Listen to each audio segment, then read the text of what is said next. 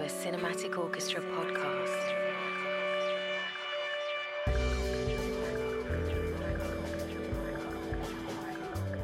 This is Jason Swinscoe from the Cinematic Orchestra. You're listening to a cinematic special podcast for Ninja Tune. Coming up, live tracks recorded at the Barbican in May. How you guys feeling out there? Plus interviews with Gilles Peterson. I think it was called Diabolus and it ended up on the Motion album. But the thing about it was that I was playing it at the wrong speed for the first few weeks. And it sounded great at 45 and at 33. And when I discovered it at the right speed, it really made sense. Eska. All I can be is honest. It's very honest music, very emotional and sincere music, and it requires a sincere delivery. Patrick Watson. I don't think any of those guys play hockey, they just play cricket. Dom Smith. It is quite beautiful to work with people like that who are so laid back and easygoing, and but at the same time, when it comes to the shows, it's deadly serious. And Pascal Wise. My name's Pascal Wise, and among other things, I write for the Guardian newspaper on mostly music. Cinematic Orchestra podcast.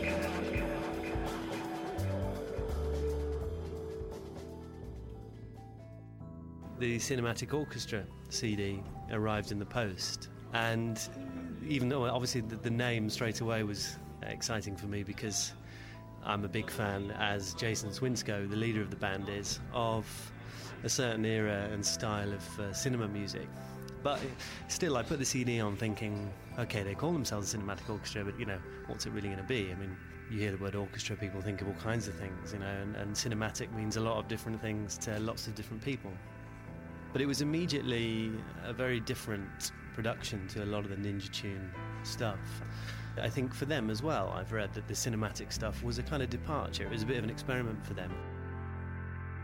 But I know, you know, with the latest album, Ma Fleur, the whole idea of um, cinematic music moved on a bit to more, as I say, thinking about films themselves. So I know Jason has spoken about, you know, being more influenced now, you know, for that album by, by film itself. But he did get into the way he tells it to me is he got into a bit of a bit of a rut. He got into a bit of a hole, really. What you know, what a lot of people would call a kind of writer's block, and he wasn't satisfied with the new material he was coming up with. It was just felt like he was kind of redoing stuff for the sake of it. You know, the the sort of drive was gone. So I needed some other kind of stimulus, some other kind of something to kind of direct me a little bit into pinning down what it was that was kind of I was writing. It needed to make sense, and it wasn't really making sense. So I kind of spoke to an old friend who's an art director based in London. Asked him if he would listen to the record and if he was interested, would like to write a script, potentially for a film or just take it from there and see what happened. So he went away. Three weeks later, came back. I had this kind of script which you know, it was about six pages long, was kind of quite in detail, track by track. I suppose a narrative of uh, a story with characters.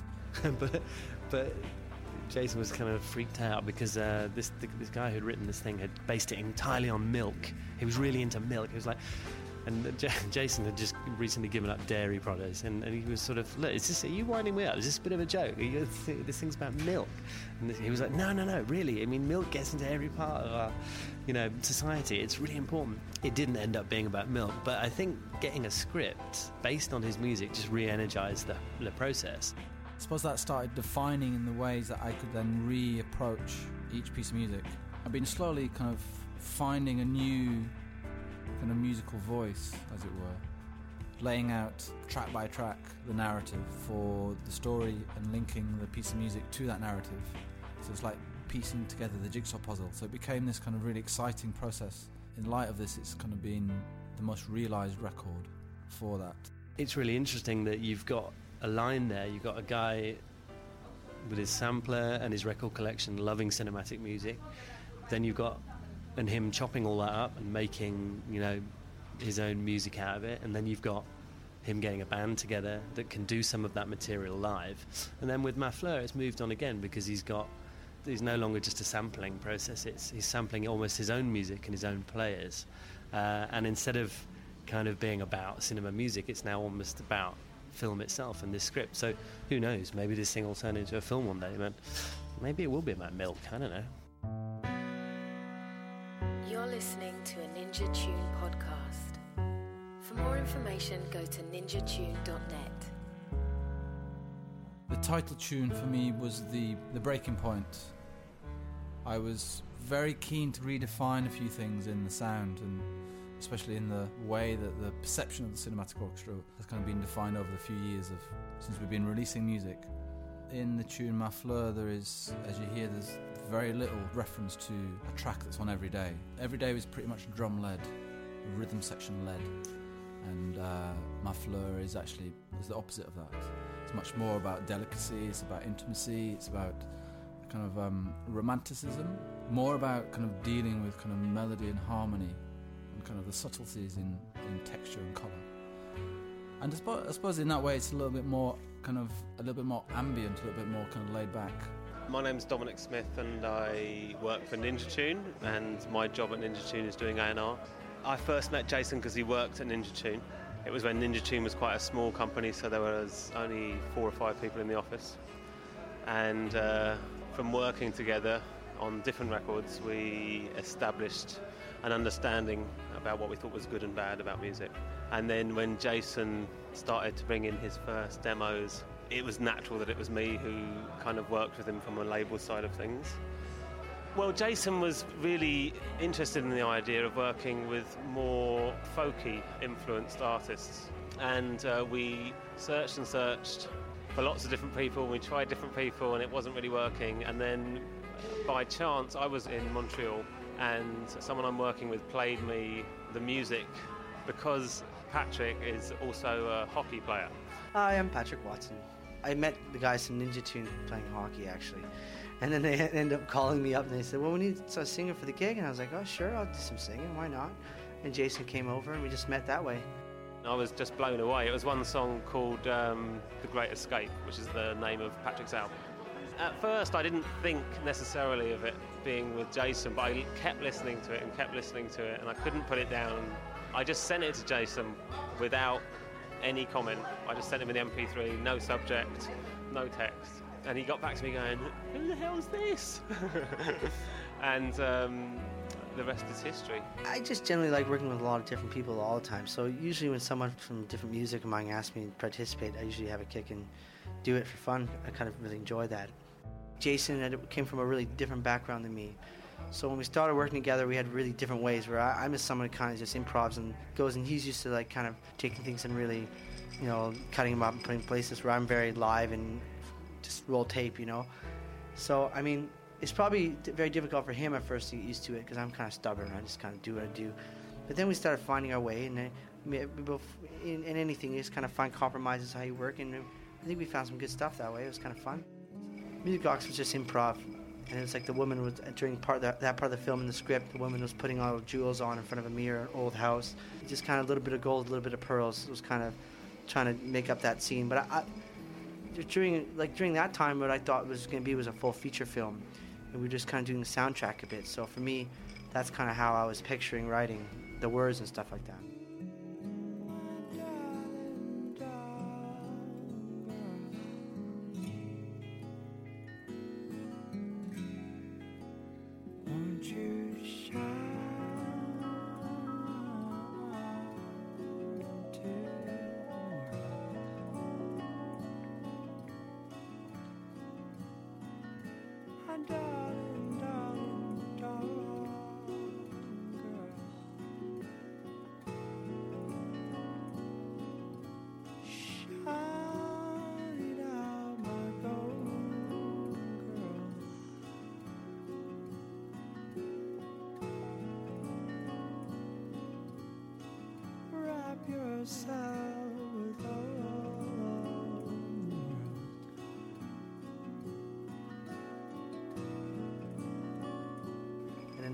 one, Into You, I think in the script there was like a, his head was supposed to be kind of sinking through hills.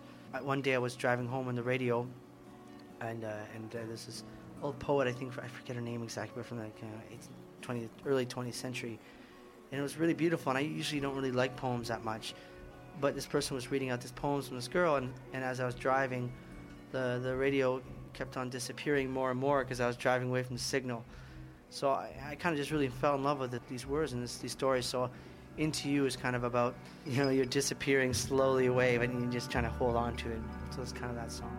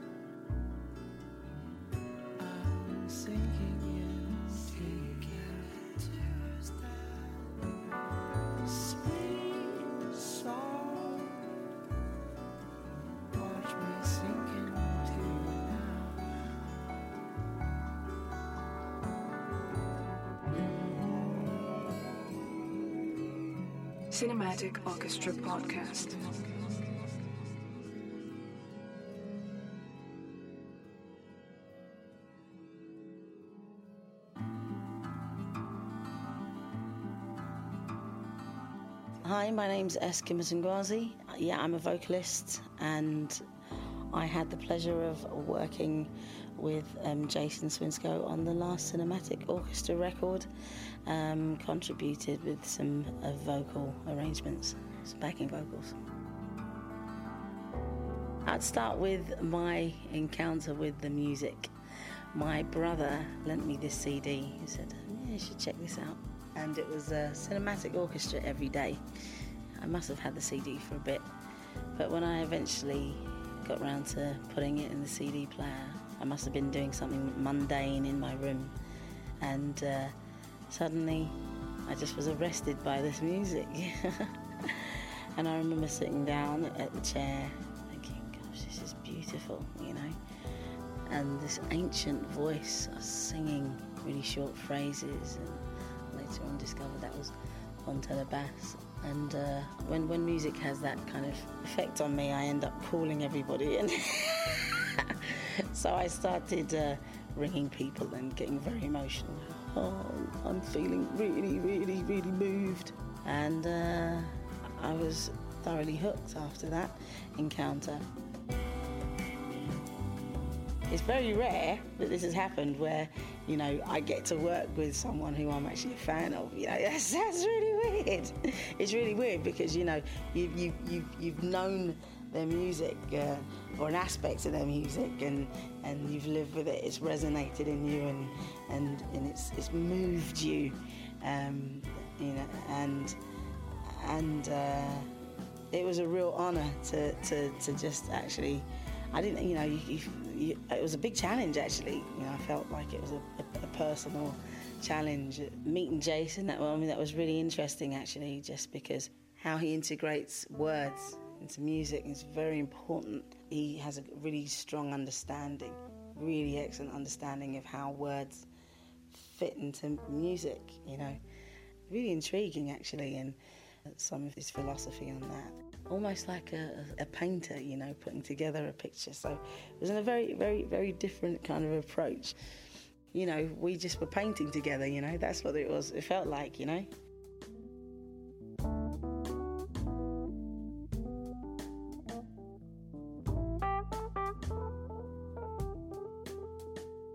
Everyone's kind of subconsciously heard Rescue Me, you know, the 60s kind of hit. And the period that I was really interested in was when she was working with her husband Lester Bowie and the Art Ensemble of Chicago.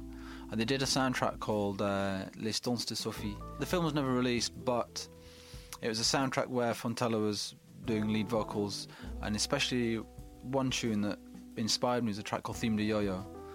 And it was in that spirit of kind of free jazz and kind of funk and gospel that was fused in this piece that inspired me to kind of hunt her down and see if she was still alive and if she was interested. And she was, you know, she really enjoyed the the ideas that I had. And uh, Phil, the bass player, and I went to St. Louis to work with her. So it was just a it was a good good time, a good kind of meeting, and an interesting collaboration for her, you know. Voices like that are rare on the planet. My first question was, where did you find her? You know, what made you think of Fontella Bass? You know, I mean, I remember asking him this in Paris, and him talking about the art ensemble in Chicago and uh, a little bit about Fontella's history. Just she's seeped in so much American history, music history, and African American music history. You hear that in her voice. You can't help but she's one of those voices that just stops you. Fontella, I mean, Jason uh, told me he was very keen to get her back. There was a song that he just felt really was for her and no one else could sing it, you know. And she had been ill. He sat down and told me this story, and I could tell just how moved he was by the whole episode with her needing quite a bit of help uh, in terms of just kind of getting to the studio, keeping her head together and what she was doing, you know, needing lots of prompting, you know. But he said the minute she sort of walked in, she yeah, lit up and he said she really hadn't forgotten how to be a star. You hear the frailty in the voice, and that can't help but resonate with that track because it's about someone looking you know, out there towards the end of their life. Yeah, it's a bit of a tearjerker. It gets quite full on if you know the backstory of Fontella.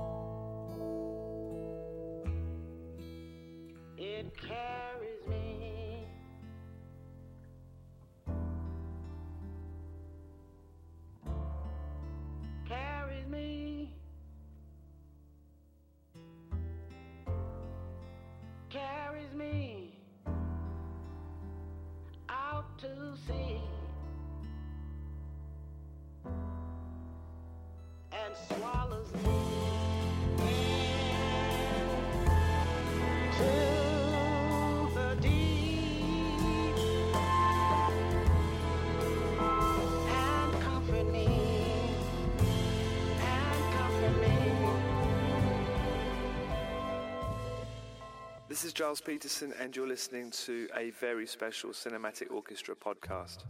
Yeah, I first came across the Cinematic Orchestra, I don't know when it was, it was at least sort of seven or eight years ago, maybe even longer. And uh, it was a 12 inch that I'd received from Ninja Tunes, and I think it was called Diabolus, and it ended up on the Motion album. But the thing about it was that I was playing it at the wrong speed for the first few weeks, and it sounded great at 45 and at 33. And when I discovered it at the right speed, it really made sense. But I suppose I was just playing so much sort of up tempo stuff that it was a bit of a change in atmosphere, but fantastic. And that was really the beginning of um, a strong relationship we've had ever since, all the way through. Motion actually won the Worldwide Winners Album of the Year in 1999. And um, ever since then, it's been one of those bands that has been really important for me at the radio because being on a station like Radio 1, it's very important that the music that I represent and that I push out does do really well because then it kind of makes my show relevant to a main national radio station. So when groups like Cinematic Orchestra come along, it's uh, it's really important that you know for my show, for my survival in a way. So it's great to see that a band like Cinematic, which is coming from a pretty out there place, can have done so well for so long and um, to have really developed a market, not just in the UK but all around the world as well. I've done quite a few shows with the Cinematic Orchestra, either sort of through the radio, interviews, sessions at Maida Vale, live recordings, Birmingham. We did an amazing one there with Roots Manuva a few years ago when you did um, All Things Tall. One of my favourite tracks ever, ever, um, by the way. And we did an amazing concert with them as well in Montreux, the Montreux Jazz Festival. I'll never forget this, which is when the Evolution track came out with um, Fontella Bass, and she'd come all the way over from Chicago or wherever she was living, and she was fire with them. And she was ending up playing percussion, singing. It was such an amazing concert, and there is footage of that actually, which is the great thing about Montreux because they film it all, and that is absolutely classic um, footage from the past for the Cinematic Orchestra the best thing I did with them on this new album was the session at the Maida Vale um, this year. They'd actually not done Maida Vale with me before, which we couldn't believe actually. We'd done like live recordings and we'd done acoustic stuff, but we'd never done a proper session at Maida Vale with the cinematic orchestra. So this year we actually brought an audience in as well, and we made it into a real event.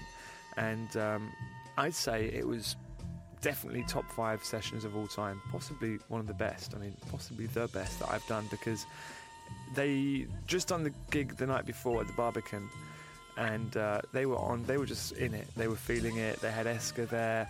Um, they had Patrick Watson, who is a phenomenal singer as well. I think they've really caught someone absolutely just at the tipping point right now. I think he's going to go real far.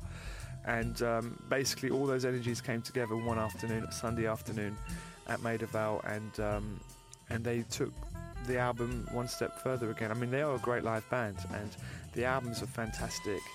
Um, very sensitive albums. They put that extra, Jason puts that extra 10% into his production, which you can really feel. I think that there's not that many groups in music per se that have got a unique sound, and they've managed to find that unique sound, and they've managed to almost keep the competition away from them and so they can just keep going at their tempo and but they've got the finesse and they've got the you know he's deep. He's really deep into his music. And so to do what they did in the studio is one thing but then to take that into the live context where they tend to go a little bit more free it's a bit looser um, it's more jazz um, works really well. And uh, the session was amazing.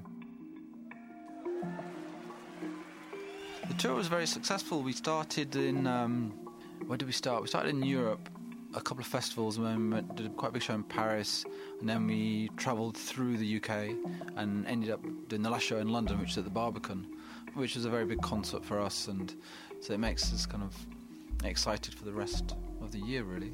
The Barbican concert, I mean, I thought the gig was great. It's a tricky balancing act that cinematic orchestra do, you know, or whilst they use elements of jazz, it's quite contained. There aren't many solos and they're not very, very long and warbling. They're, they're sort of kept to a certain length and they relate very strongly to the music. They're just a handful of notes, you know, that's why the bass player and the drummer and the richness of those acoustic instruments really helps. And it's it's a real knack, I think, to write that kind of minimal music which has like repeating and repeating phrases which kind of building and building and keep people with you. For me, it's a little bit like it's like orbiting a planet you know. If you go around once you see you see it. When you go around again it's different because you've already seen it once. And like listening to cinematic orchestra you have like a riff that goes around and then it comes back but it'll be different you know. It's growing and developing. And if you can follow that line and if you can adjust your speed to the way that is you know working i think it, you know it, it can work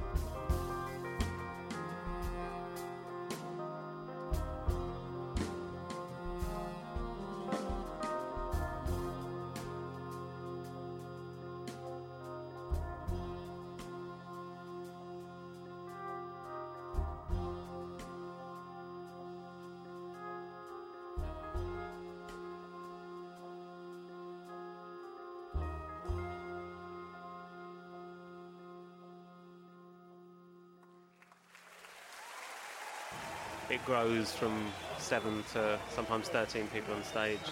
I mean, they're all really nice people and they enjoy touring and all those sorts of things and the lifestyle which comes with it. But they all care really dearly about the shows and the playing. And a lot of them are very experienced and talented jazz musicians. It is quite beautiful to work with people like that who are so laid back and easygoing, and but at the same time, when it comes to the shows, it's deadly serious. You know, they're mathematicians of music, but they shock you when you're away with them. But they're just very, very funny, and they, you know, do all the things that you'd expect a rock band to do on the road. They, they don't do anything really bad, just for the record.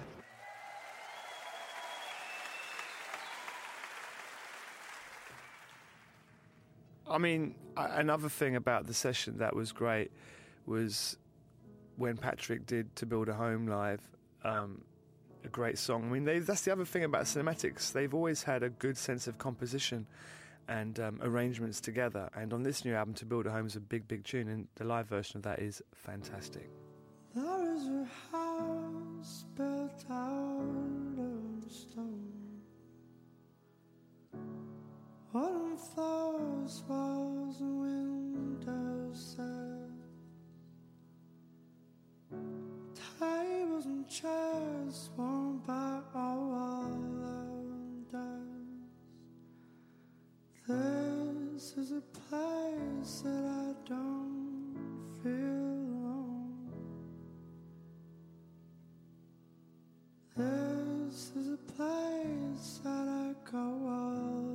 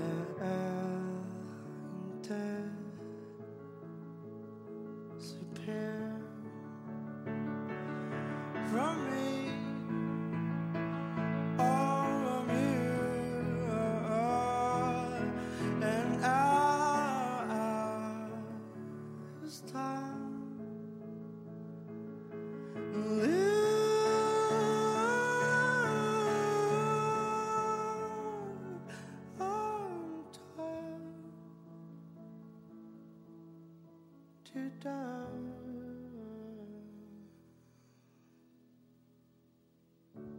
I'm in the garden where we planted seed. There is a tree as old as me. By the grass of his skin, I climb to the top. I climb the tree to see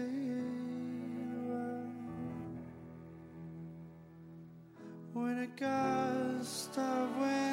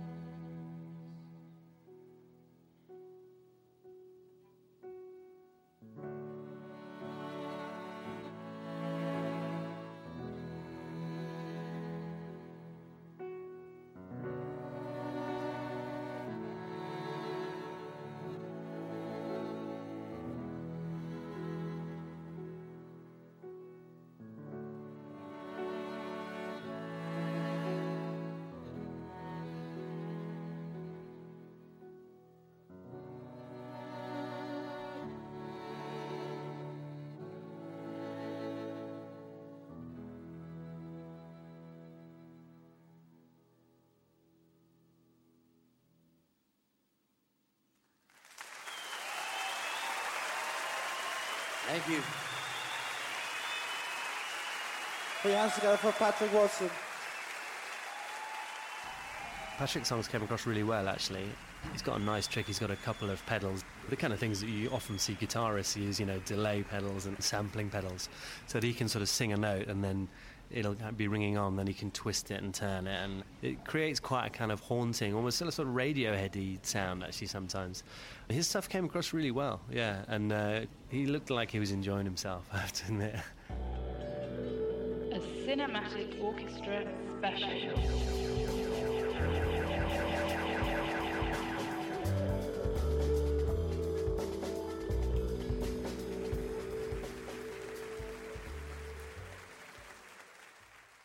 You know, Eska's kind of been around in the London music scene for a long time, and she worked with Ty. She's done a lot of work through the whole Gilles kind of thing. She's a, an amazing singer. She also has a choir that she heads every Sunday. I actually had Eska come to Paris and we worked together on some backing vocal just for uh, some of the tracks. Just to sing and to have the intention and weight that Fontella has, you know, it's not an easy job. It's not about Eska singing like Fontella, but it's about a version of the song. You know, Eska sounded wonderful, you know. By the time I got to the stage and then I'm hearing the first few bars of the intro, being a little bit nervous and inside thinking, oh, well, people, they know I'm not Fontella Bass. no, I can't hide that. Oh gosh, they're probably really disappointed that I'm not Fontella Bass. And oh, oh, forget it. You know, let's just do you, you know. And so in the end, all I can be is honest.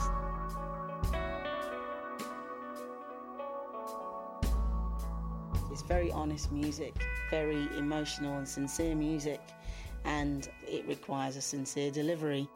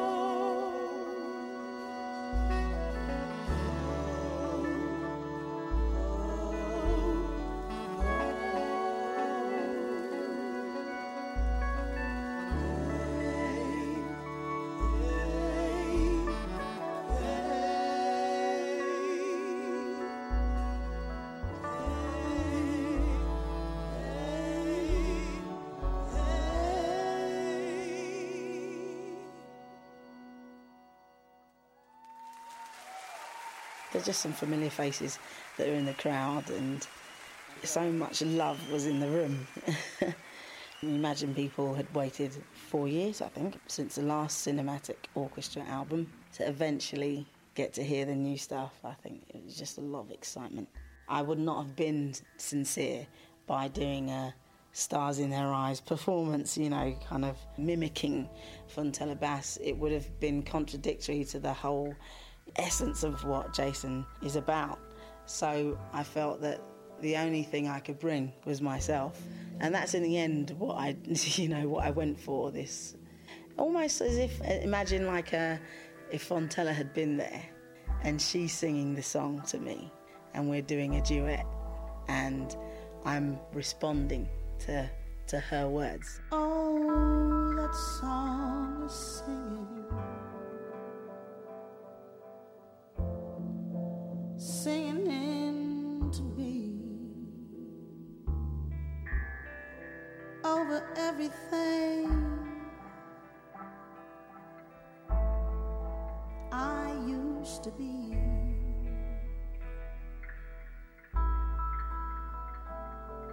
Oh, that song is singing.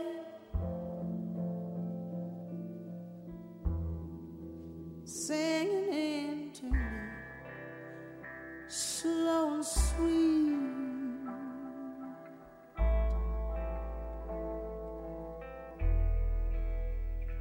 It carries me.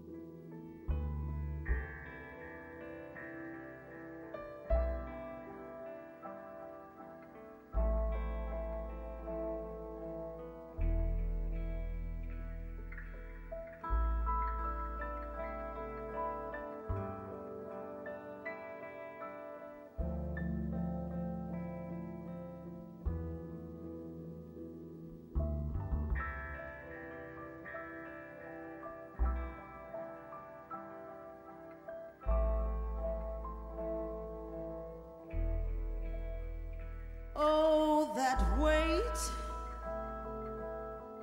is lifting, lifting on me, and it carries me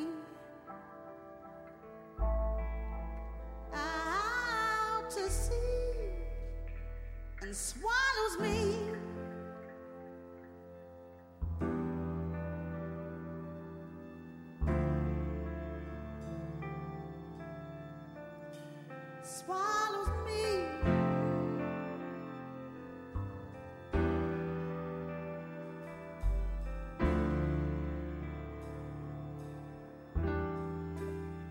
And it swallows